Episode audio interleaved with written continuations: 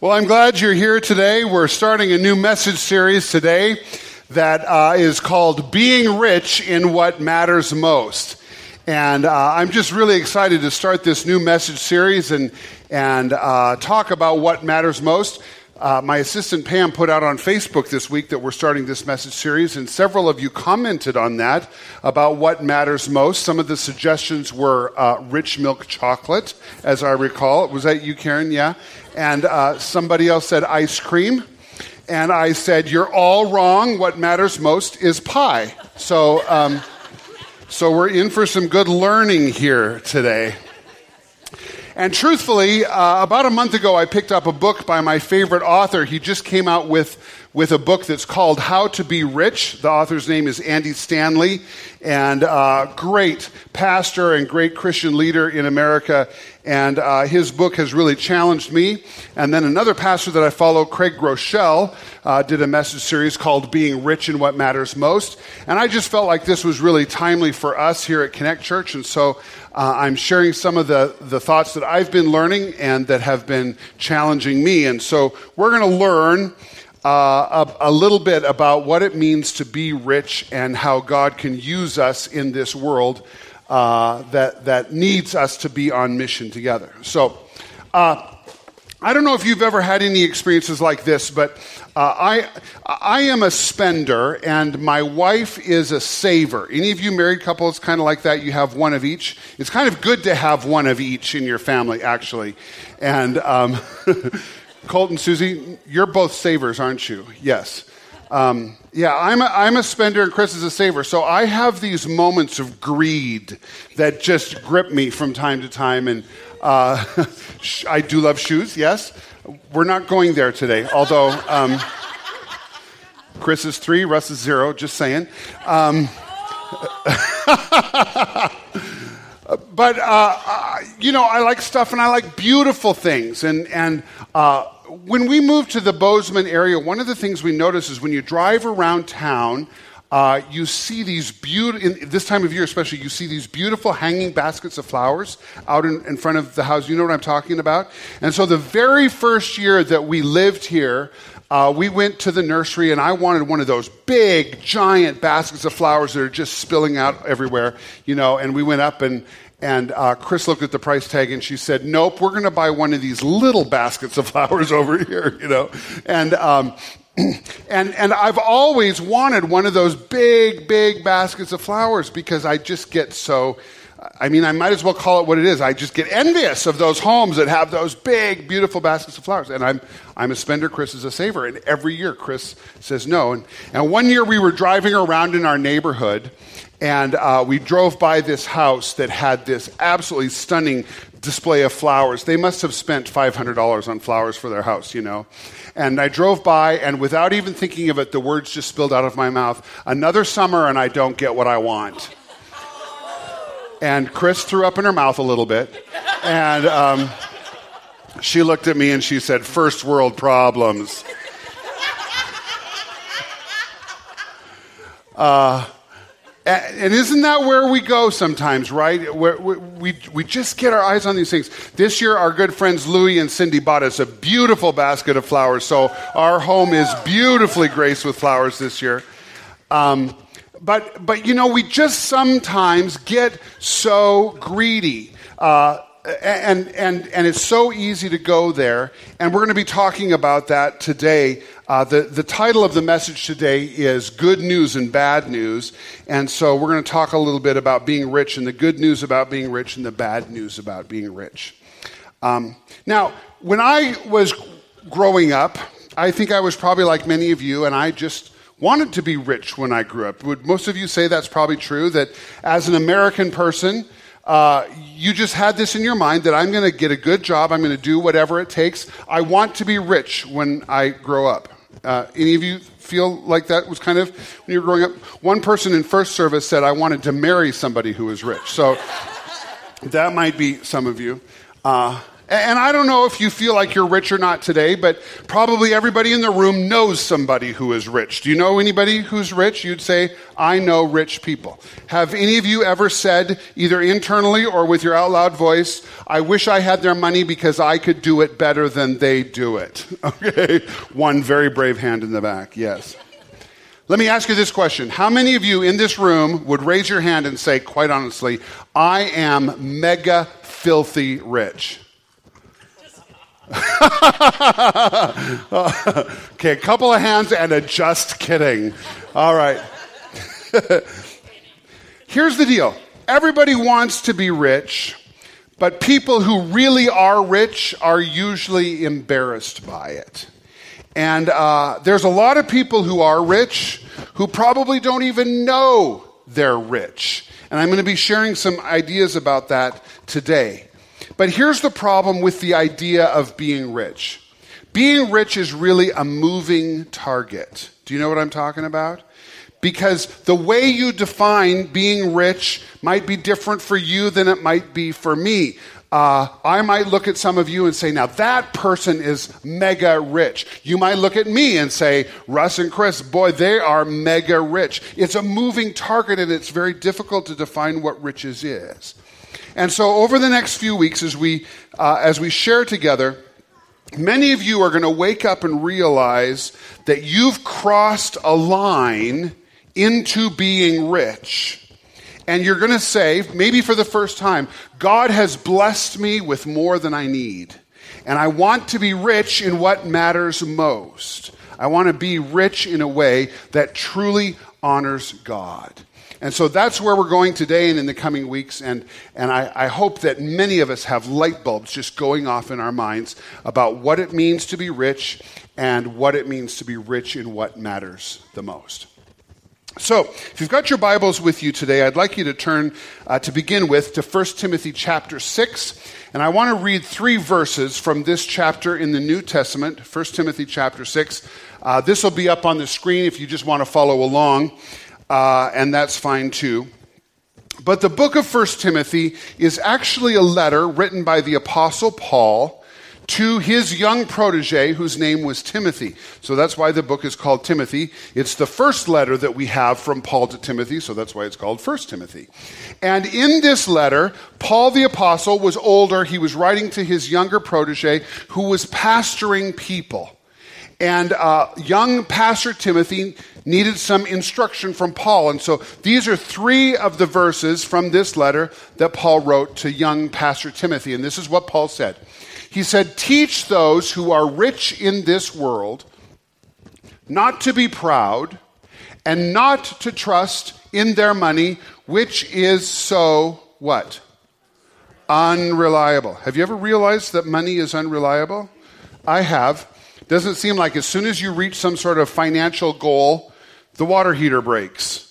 And, and it's like, no, not another setback, right? I mean, it's just unreliable. Uh, their trust, Paul says, should be in God. And I love this line who richly gives us all we need for our enjoyment. Did you know God gives you richly everything you need, and not just for uh, his own glory, but he blesses you so you can enjoy it. That's good news in itself today, isn't it? That God loves to bless you so you can enjoy your life. Uh, he goes on tell them to use their money to do good. They should be rich in good works and generous to those in need, always being ready to share with others. By doing this, they will be storing up their treasure as a good foundation for the future so they may experience true life. Teach those who are rich in this world not to be tr- proud and not to trust in money. Now, here's one of the things that I've learned recently every blessing that we have in our lives that we don't become thankful for has the potential to turn itself into pride in our lives. And so easily, when God blesses us with wealth, when God blesses us with riches in any aspect of life, it's so easy for us to become self impressed and proud and self sufficient. But God calls us to be different than that. And I want to talk about what rich is today. What does it mean to be rich? The Gallup organization did a poll recently and they asked people uh, of all income levels in the United States what rich means to them. And here are some of the results. It's kind of interesting. People who earn $30,000 consider rich people to make an average of $74,000. That was the average answer. If I earn $30,000, I think rich people earn $74,000. Uh, the people who earn $50,000 in a year thought that rich was $100,000 or double what they make. Isn't that interesting? The people in America who made more than $200,000 a year thought that being rich meant you would make $5 million in a year. It's a moving target, right? And the line continues to move. Uh, you, you can probably relate to my, my experience as well. The, the rich line has moved through the course of my life. When I graduated from college, my first pastoring job was in a large church in Boise, Idaho. It's where I met my wife. And uh, my take home pay was $800 a month. And uh, and, and, and I had everything I needed. I mean, I felt like I was rolling in the dough because I came from being a poor college student to having a regular monthly income. And I had a little two bedroom apartment. My car was paid for. I didn't have any credit card debt. $800 a month was plenty until my car broke down and I needed a new car. And there wasn't enough money to make a car payment. So I started taking on piano students and I started teaching students in the evening to make a little extra money and then I could buy a car. And I found out that I was a terrible piano t- teacher, so don't come and ask me if I'll teach your kid piano. I, I'm a terrible teacher. Don't do that anymore. But eventually, I started making more money so that I didn't have to have another job on the side. I was able to, to live on what I had. But as soon as that happened, then I got a more expensive place to live. Chris and I got married, and when we first got married, we, we bought a little house in Great Falls, and it was a little uh, three bedroom house 900 square feet, and we thought we lived in the Taj Mahal, right? Until we started comparing ourselves to other people in our church that had 1,800 square feet homes. And, and all of a sudden, the rich line starts moving. And Chris got a raise in her job, and she was working more, and we could afford a bigger house. So we sold the Taj Mahal and bought the presidential palace that was 2,300 square feet. And, and the rich line just kept moving. And over the course of my life, the rich, I don't consider myself rich, I don't think. But the line just keeps moving. And you've probably seen that in your life as well. Um, and so this morning, there's good news and there's bad news about being rich. And if you're taking notes this morning, I'm going to share the good news with you. We do have note cards up here on the stage, and there's some back there if you need to grab a card. Uh, you want to start with the good news? Is that okay with everybody if we start with the good news? Uh, here's the good news today. The good news is you are rich. You are, I only got one woohoo. All right, thank you for that. it's terrible when I have to coax it. Um, I want you to know this morning you are rich. You might not feel rich, but the reality is that if you live in America, you have rich people opportunities. You have rich people opportunities. You have education. You have books. You have libraries. You have access to information that helps you make your life better. Stuff that people in developing countries don't have access to. If you're a mom or a dad, you can get your kid music lessons. You can pay to have their teeth straightened. If you have some sort of disease, you can afford to have a surgery. Most of us have insurance of one kind or another. So if something unforeseen happens, we have somebody that's going to cover for us. That's something that is an opportunity, really, on world standards, only rich people have. You probably have enough money to pay a machine to wash your car. You can pay a babysitter so that your kids are taken care of and you can go to a marriage conference. You have so much extra in your life that if your neighbor gets sick and can't cook for himself, you can probably make an extra meal and take it next door so that person has enough to eat. You have more than enough to eat so that you can share with somebody else. The good news today is you are rich. You really are rich. Here's what we read in Ecclesiastes 5, verse 19. Uh, this was written by Solomon, and he says this It's a good thing to receive wealth from God and the good health to enjoy it. This indeed is a gift from God. You're rich. It's good news. And it's a blessing. It's from God that we're rich. Now, some of you are pushing back. I'm watching some of your faces, and, and, and the, the arms go folded, and, and you're saying, you know, I, I'm not rich. I'm just not rich. You're not buying my little spiel here. But let me give you some information that might put it a little bit into perspective. When you look at what people earn around the world and, and put it into perspective of what we have here as Americans, here's what we see. If you earn $33,000 a year, you are in the top 1% of wealth earners in the world. The top 1%. That's not the top 10%, the top 1% if you just earned $33,000 a year. If you earn $80,000 a year, you are in the top one tenth of 1% of wage earners in the world. And on that graph that I made this week, I don't know if you can see it, but over there by the 0.1%, you can see a thin red line. That's one tenth of 1%. It's so small that you probably can't see it if you're sitting in the back. And if you earn $80,000 a year, you are in the upper crust of wealth globally. Isn't that amazing? And I know that some of you sitting in this room today are facing some significant financial challenges today. And, and I'm not. I'm not trying to belittle your, your problems or, or the things that you're facing in your life. I get it, and, and, and I understand your struggle, and I'm empathetic to your struggle. But let's be really honest with ourselves today. You might say, I'm not rich, but today you're going to leave this place in your air conditioned car you're going to go home to your two bedroom home and you're going to upload a picture of the pepperoni pizza that you ordered to be home delivered onto the Instagram app on your smartphone that you have an unlimited voice and data plan for. You're doing okay. In fact, you're rich. You really are rich. And it's good news. I want us to just put this a little bit into a global perspective, and we're really glad to have one of our missionaries home. Nikki Stubbs is here. Nikki, come on up and join me, would you?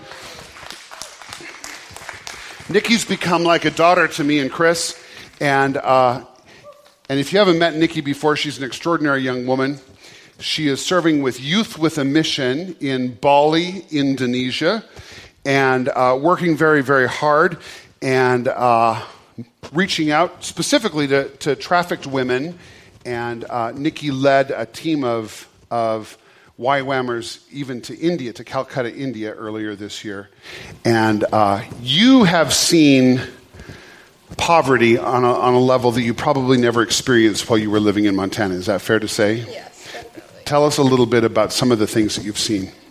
Um, well, the different yeah it, it just blows your mind. Like i i mean i have seen poverty in america for sure but uh, when we went to india when i took my team and most of the girls that i led were from indonesia. So indonesia is also um, compared to america is very poor but even the girls who were from Indonesia, their minds were blown when we went to India, just at the amount of poverty uh, that was there. Most of the, the people live in just cardboard shacks or whatever they can find on the street to, to make their, their homes. And uh, like we would go to the bus in the mornings for ministry and we would see um, just families coming out from underneath a blanket. We would see a blanket being lifted up off of the sidewalk and a family of five, a mom and a dad and three kids waking up. And that was their home, was the middle of the median where the buses stop. So that was yeah it was it blew my mind the amount of poverty that people lived in but also the difference between the rich and the poor because there were rich in india but the amount of poverty that people just sleeping in the streets and there was nowhere they could go there was nothing that anyone could do for them mm-hmm, yeah mm-hmm. and and so talk a little bit about the living conditions even in indonesia um, not as poor as india but what kind of homes do people have in, in Indonesia? What's it like? Um, most of the homes in Indonesia are basically small cement. Want to say holes, but that's basically what they are. They um, are probably no bigger than this square that is here right in front of us between the chairs and the stage. And they're just cement walls, and most families, they live uh, sometimes up to five, six people in a little cement uh, home like these. And they sleep on bamboo mats on the floor, and all of their families, yeah, just sleep on the cement floor together. This is um, a picture of the community that is really right near next to my house that I live in in Bali. And this is considered a normal housing in uh, Indonesia. So this wouldn't even be considered poor housing or just middle class? Um, yeah, middle class. Because there's even there is uh, worse than this, but this is like what you would consider normal housing for someone who has like a normal job, like maybe you know at a pizza place or something like that. Mm-hmm. They would live in something like this. All right. Yeah. And so, um, so they would probably consider us to be very, very wealthy. Yes, definitely very wealthy. If if someone lives in a house even like better than this, even a small one room apartment with a little squatty potty on the side, they are considered to be wealthy in Indonesia. Okay. Yeah. So I, I did a Google search yesterday. I just wanted to compare uh, what, what was considered poor in Indonesia with what is considered poor in America. Uh, the government defines poverty in America as anyone who earns less than $977 a month. That's the poverty line in America, 977 a month. The poverty line in Indonesia is $27 a month. And so if you want public assistance in Indonesia, you have to earn less than $27 a month. That's a little more, that's a little less than a dollar a day, is what poor people in Indonesia. And India would be far, far less. Yeah, I'm sure. Yeah. yeah. So we're rich, friends. We're rich. Thank you, Nikki. She's going to be sharing with us more in a couple of weeks. So appreciate you helping us out today.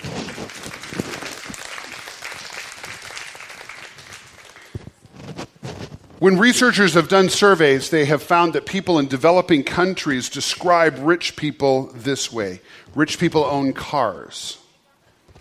Rich people own cars. Uh, one person after first service mentioned to me that he had seen uh, one, one, uh, one researcher who had found that most people in the world consider people who are rich to have a refrigerator. If you can, if you can preserve your food, you're considered rich by world standards. But uh, if you own a car, do you know that you are in the top 3% of wealth in the world? Top 3%.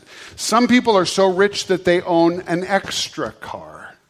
Some people are so rich that they own houses just to park their cars in. We call them garages. Some people are so rich that they have three car garages one for each car and one for all the crap that they can't fit in their house. We're rich. We go out to eat at a restaurant and we order an appetizer and a main course and a dessert. By world standards, that would be three meals. We eat far more than we need because we're rich. We have walk in closets that are bigger than many people in Indonesia live in. And if you're like me, you walk into your walk in closet in the morning and you touch all your clothes and you say, I have nothing to wear. We're rich. But for most of us, especially if you've got a bunch of debt, you don't feel rich. And if you don't feel rich today, I would probably guess it's for this reason. We don't feel rich because we consume everything God gives us. We consume everything God gives us. And God says, teach those rich people to be good at being rich. God wants us to be good at being rich. We're blessed and we can do better. We, but we, we just don't know how to internalize it. So today I want to help you internalize it, and I want to start with this. I just want you to say out loud two words I'm rich. Would you say that? I'm rich. Now, some of you didn't like saying it very well. You could probably say it a little louder. Say it with me I'm rich. I'm rich. Um, And, and really, being rich is one of those blessings that for some reason we just feel like we have to apologize for. Do you know what I'm talking about? Like, we don't apologize for a lot in our lives. If people pay you a compliment, don't you usually just say thank you? You know? Every once in a while, someone will come up to me, not recently, but in the past, someone will come up to me and say, Pastor Russ, I can tell you're losing weight. And, and you know what? I don't apologize for that. I don't say, well, you should see me with my shirt off, and then you wouldn't think so. You know, I, I don't say something like that. But if somebody comes up to me and says, wow, Pastor Russ, that's a beautiful shirt you're wearing today, I'll usually say something like, well, I got it on sale, you know, you know, because for some reason we feel like we have to apologize for being rich when the truth is we're rich and we're blessed and we ought to be thankful. Um, we don't have to be embarrassed. We just have to become good at being rich. If you're taking notes this morning, here's the big idea. I hope you'll write this down. It's this God has blessed me with more than I need. I'm rich. And that's a pretty good definition of what it means to be rich. We've been blessed with more than we need. Would you say that out loud with me? I've been blessed with more than I need. I'm rich. In fact, say it this way with me God has blessed us with more than we need. We are rich. Will you say that with me? God has blessed us with more than we need. We are rich. So that's the good news. We're rich. Ready for the bad news? Here's the big downer. Okay, the bad news is this. Number two. The bad news you are rich. There's good news to being rich, and there's bad news to being rich. And uh, to start off with, for this, this part of the teaching, I want to take you to Mark chapter 10. This won't be up on the screen, so if you've got a Bible, you might want to follow along with me. Mark is the second gospel in the New Testament. And uh, here's what we read in Mark 10, starting at verse 17. It says Jesus was starting his way out towards Jerusalem, and a man came running up to him, and he knelt down and he said, Good teacher, what must I do to inherit eternal life? And Jesus said, Why do you call me good? Only God is truly good. But to answer your question, this is Jesus speaking now, you know the commandments. And, and, and what I want you to notice here is what Jesus is saying is not easy. Every once in a while, I have somebody come up to me and they say, I, I just really want to reconnect with God. Will you help me with that? In fact, I had somebody this morning talk to me about that. And, and the answer that Jesus gives here is never where I go, okay? And, but this is an honest question. How do I get in eternal life? Jesus says this You've known the commandments don't murder don't commit adultery. Don't steal. Don't testify falsely. Don't cheat anyone. And honor your father and mother. What was he, what was he quoting? The Ten Commandments, right? And the man said, Teacher, I've obeyed all these commandments since I was young. And then verse 21 says, Jesus looked at the man and felt genuine love for him. Jesus really loved this guy. Jesus wasn't just trying to be an old, meanie, grouchy guy, okay? He really loved this guy. And then he said this There's still one thing you haven't done. Go and sell all your possessions and give the money to the poor, and you will have treasure in heaven. Then come follow me. Now, listen, I've never led somebody to Jesus by telling them to go sell everything they own. Uh, I've never said you can't be a member of Connect Church until you sell everything you own. Jesus was radical here, wasn't he? He was radical, but what was he doing? He was putting his finger on the thing that this man loved more than anything. Verse 22 says that at this, the man's face fell, and he went away sad because he had many possessions. Okay, now this is what I want you to know today. The bad news is that we're rich, but it's not because God is opposed to us having nice things or God's opposed to us being wealthy. That's not what I'm hoping you get from this. We see throughout the Bible that being wealthy and, and having plenty is a blessing from God. God blesses us with wealth. He's okay with us having nice things, but He doesn't want the things to have us. Do you get it? He doesn't want the things to have us. After the rich man walked away, uh, it says that Jesus looked around and said to his disciples, How hard it is for the rich to enter the kingdom of God. When Luke was writing this story, he added one more thing in here. Uh, Luke records in, in chapter 18 that Jesus said, In fact, it's easier for a camel to go through the eye of a needle than for a rich person to enter the kingdom of God. The bad news is the same as the good news. The good news is we're rich. The bad news is we're rich because when we're rich, it's difficult for us to find eternal life. Why? Well, because our heart falls in love with all the stuff. Our heart falls in love with those beautiful baskets of flowers. Our heart falls in love with that beautiful vintage 1975 Corvette. Our heart gets preoccupied with the stuff instead of focusing on what's important. I want to share with you before we close today three problems with being rich, and then we're going to pray together this morning. Three problems with being rich. The first one is this if you're rich, and I would suggest today that all of us are in this room, if you're rich, it's harder for you to depend on God. It's harder for you to depend on God. When Jesus was teaching his disciples to pray, one of the lines that he used in the Lord's Prayer, you probably all know it, is Give us this day our daily bread. What was that line all about? He wasn't, he wasn't giving us the Lord's Prayer as something to recite, although millions of Christians around the world recite that maybe even every day. Maybe you recited that prayer today, and that's fine. But what Jesus was saying is if you're hungry, pray to God to give you food. But the reality is, very few of us have to come to God and say, God, I'm hungry. Will you give me food today? In fact, yesterday I was looking in our pantry and we've got kind of this lazy Susan thing that has uh, canned goods and, and spaghetti and rice and, and all that kind of, you know, preserved food on it. And I was spinning that thing around and I was looking at all the things that have been there ever since we bought our house six years ago. Okay? And, and I was thinking, in the context of what, what I'm talking about today, I have so much food in my house that I will probably throw much of it away because it expires. I, I'm rich. And I don't need to depend on God because I've got plenty to eat. And I think most of us live there. Maybe not all of us, but most of us. It's hard to depend on God because we have everything we need. You hear what I'm saying? Secondly, second problem with being rich is that it distracts us from our true priorities.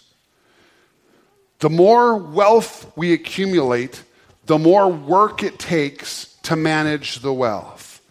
The more dependent we are on keeping the good job, the more preoccupied we are with insurance and, and investments and retirement accounts and making sure that we're getting the best return on our money, the more we have, the more preoccupied we become with the stuff. But our true priorities, as Jesus put them, were loving God, heart, soul, mind, and strength. And so often, instead of really loving God, we love money, heart, soul, mind, and strength. Jesus said the second commandment is just as important loving your neighbor as yourself. And so often, our stuff gets in the way of our relationships. And our priorities should revolve around loving God and loving others, being good to our family members, and being generous and sharing with one another. But so often we just hoard our stuff. Jesus also said being on mission is a critical value.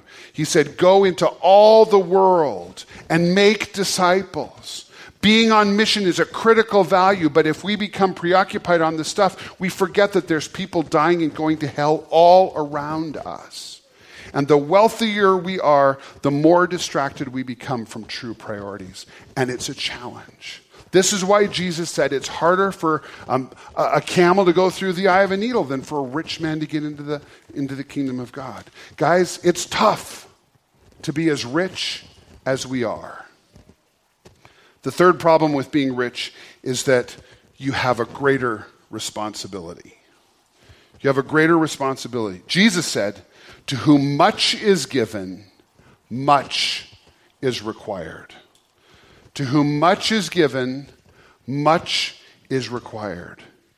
And if you're rich, friends, God is going to require an accounting from you of how you managed your wealth. Were you generous? Were you good? Did you do good things? Did you share? Did you love people? Did you passionately worship God? Or did you just manage your money with your whole life? You have a responsibility, and it's a heavy burden. It's a heavy burden. Now, I want to tell you just before we close today that I'm not sharing this stuff with you so much because I'm trying to bring some sort of correction to our church family, as much as uh, I have enjoyed this study myself so much, and it's, it's challenging me on a, on a very deep level. And, and I want to tell you this I love pastoring this church. And one of the things I love about Connect Church is you all are such generous givers. I am constantly amazed at how we just throw a need out to you people and you just give so generously. It happens again and again and again and again. And I, I love that quality of Connect Church. Uh, Nikki came home about 10, 10 days ago, and we put the word out that she didn't have a vehicle to drive. And a connector said, I've got an extra car. I'll let her drive it for the five weeks she's home. I can drive a different vehicle. And so she's got a car that came from a connector. I, I love that. Um, a couple of weeks ago, I shared with you that we had a family in need and asked you to just put a little extra cash in the offering.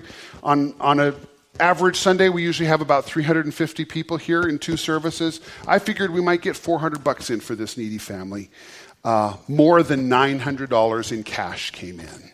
You know, it, it's just, and it happens all the time. We've been giving Bibles to prisoners. Uh, I've lost track of how many Bibles we've given away. Thousands and thousands of dollars we have given uh, in, in Bibles that have gone to prisoners so that they can find Jesus where they are. Uh, a few months ago, we had a representative from the Gideons here. You might remember him. The Gideons is an organization that puts Bibles in hotels and prisons and distributes Bibles to students. And, and he was just sharing the mission of the Gideons and how they're helping people reconnect to God. And he was asking for uh, us as connectors to just help them on their mission. And at the end of the service, he stood back there by one of the pillars and he had a Bible laying open. And, and you all just put a little bit of money in that Bible. And when everybody was gone, he came and sat right over here where these young people are sitting. And uh, he began to count that money because he gave me a receipt for the money that came in. It was almost all cash. He had a stack of $100 bills a stack of $100 bills. And his eyes just glistened with tears as he said, Thank you. I'm just blown away by the generosity of this church. It was unusual for him to receive that kind of a generous offering. And guys, it happens again and again and again and again at Connect Church. And so I want you to know I'm so proud of you. I love the way you give. And I'm not, I'm not teaching this message series because I think you're not doing enough. I just, wanted, I just want you to know we can always do better. And if you're new to this Christianity stuff, if you're just starting to walk with Jesus, this might really challenge you. But I think there's dozens and dozens of us here in the Connect Church family that would tell you giving has changed my life uh, being faithful to God and sharing with others has changed my life. I see people shaking their heads around this room. I want you to be blessed, and I want you to have the best life you can. And it comes from being faithful to how we use our wealth. I just want to finish by reading that verse from 1 Timothy one more time, Jess, if you'd put that up.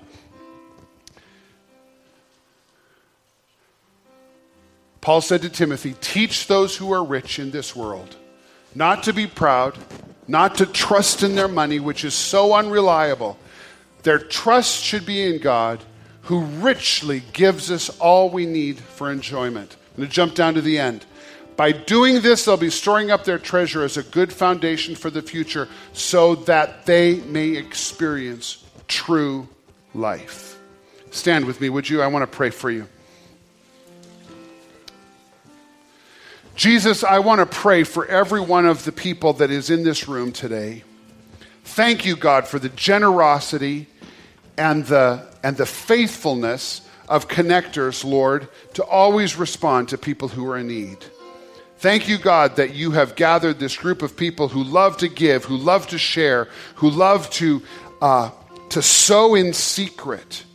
And, uh, and Jesus, I just pray that you will help all of us, Lord, to experience true life because we're going to learn together, Lord, to not just be rich in money and rich in stuff, but we're going to learn to be rich in good deeds. We're going to learn to be rich in good works. We're going to learn to be more generous. We're going to give more and more and more so that we can invest in true life and not just selfishly indulge our own selves.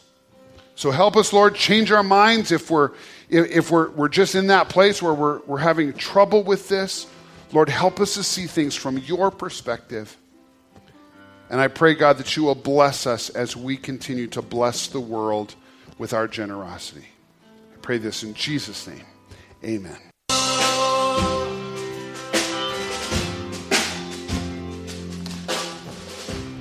Let's pray one more time. Lord Jesus, I'm so grateful today that you came and you lived your life as a man And although you are God, you put on human flesh, Lord, so that you could be the perfect sacrifice and give your life as a sacrifice for my sin and the sins of every one of us in this room. Jesus, some of us today have not yet reconnected with God, and we need you to wipe away our sins and start a new life in our hearts. Lord, some of us today have just been living in rebellion and uh, selfishness, and we have not been at all mindful of your life in us, even though maybe years ago we made a commitment to walk with you. And Jesus, we need new life in our hearts. Lord, today I want to pray for anybody that's in that category in this room, and I want to pray, Jesus, that you will wash away our sins that that resurrection life we just sang about will become real in us, Lord, as you begin to change us from the inside out. Lord, help us to walk in newness of life instead of the old life full of selfishness and greed and envy and, and all that goes with it. Jesus, help us to walk in newness of life with you. And I pray this in your name, Jesus. Amen. Amen.